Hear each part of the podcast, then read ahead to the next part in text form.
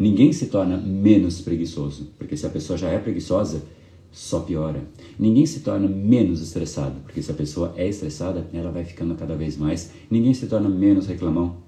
Se ela começou, ela vai só piorando. Se você não age, se você não coloca o seu consciente e conhecimento, né, e aí de fato a neurociência ajuda demais, mas se você não usa conhecimento para mudar este padrão, o padrão per si, ele só se magnifica, ele só se intensifica, ele fica mais arraigado a você. Hábitos se fortalecem, atitudes se fortalecem, jeitos de pensar se fortalecem, vícios se fortalecem, ninguém fica menos viciado mantendo o padrão que fez com que ela se viciasse. Ah, eu quero parar de fumar. O que, você está fazendo para isso? Estou fumando todo dia. Várias vezes o dia, óbvio, não é só uma vez. Isso vai melhorar o seu vício?